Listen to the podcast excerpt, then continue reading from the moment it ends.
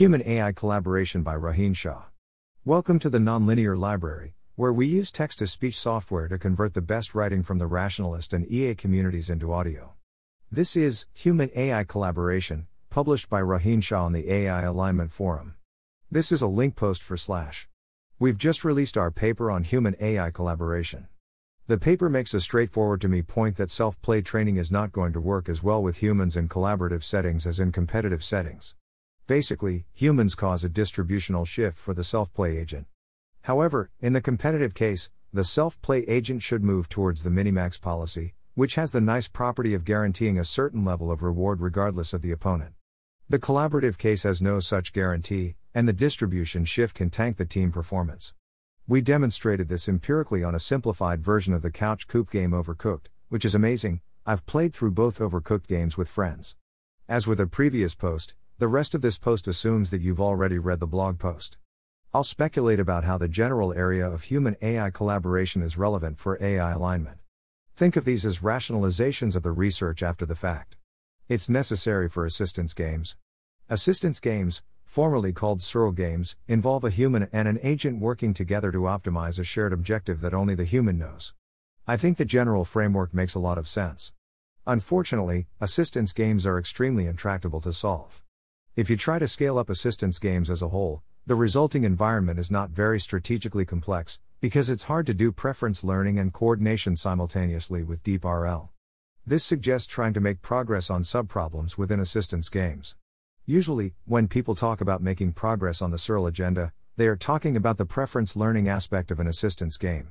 We typically simplify to a single agent setting and do preference learning, as in learning from comparisons or demonstrations. However, a useful agent will also need to properly coordinate with the human in order to be efficient.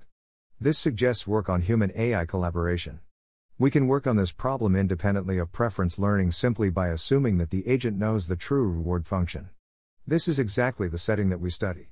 In general, I expect that if one hopes to take an assistance game like approach to AI alignment, work on human AI collaboration will be necessary. The main uncertainty is whether assistance games are the right approach. Under a learning based model of AI development, I think it is reasonably likely that the assistance game paradigm will be useful, without solving all problems. In particular, it may not solve inner alignment. It seems important to figure out coordination. Regardless of whether we use assistance games, it's probably worthwhile to figure out how an AI system should coordinate with another agent that is not like itself. I don't have a concrete story here, it's just a general broad intuition. It leads to more human AI research. On my model, the best reason for optimism is that researchers will try to build useful AI systems, they'll run into problems, and then they'll fix those problems. Under this model, a useful intervention to run is to discover the problem sooner.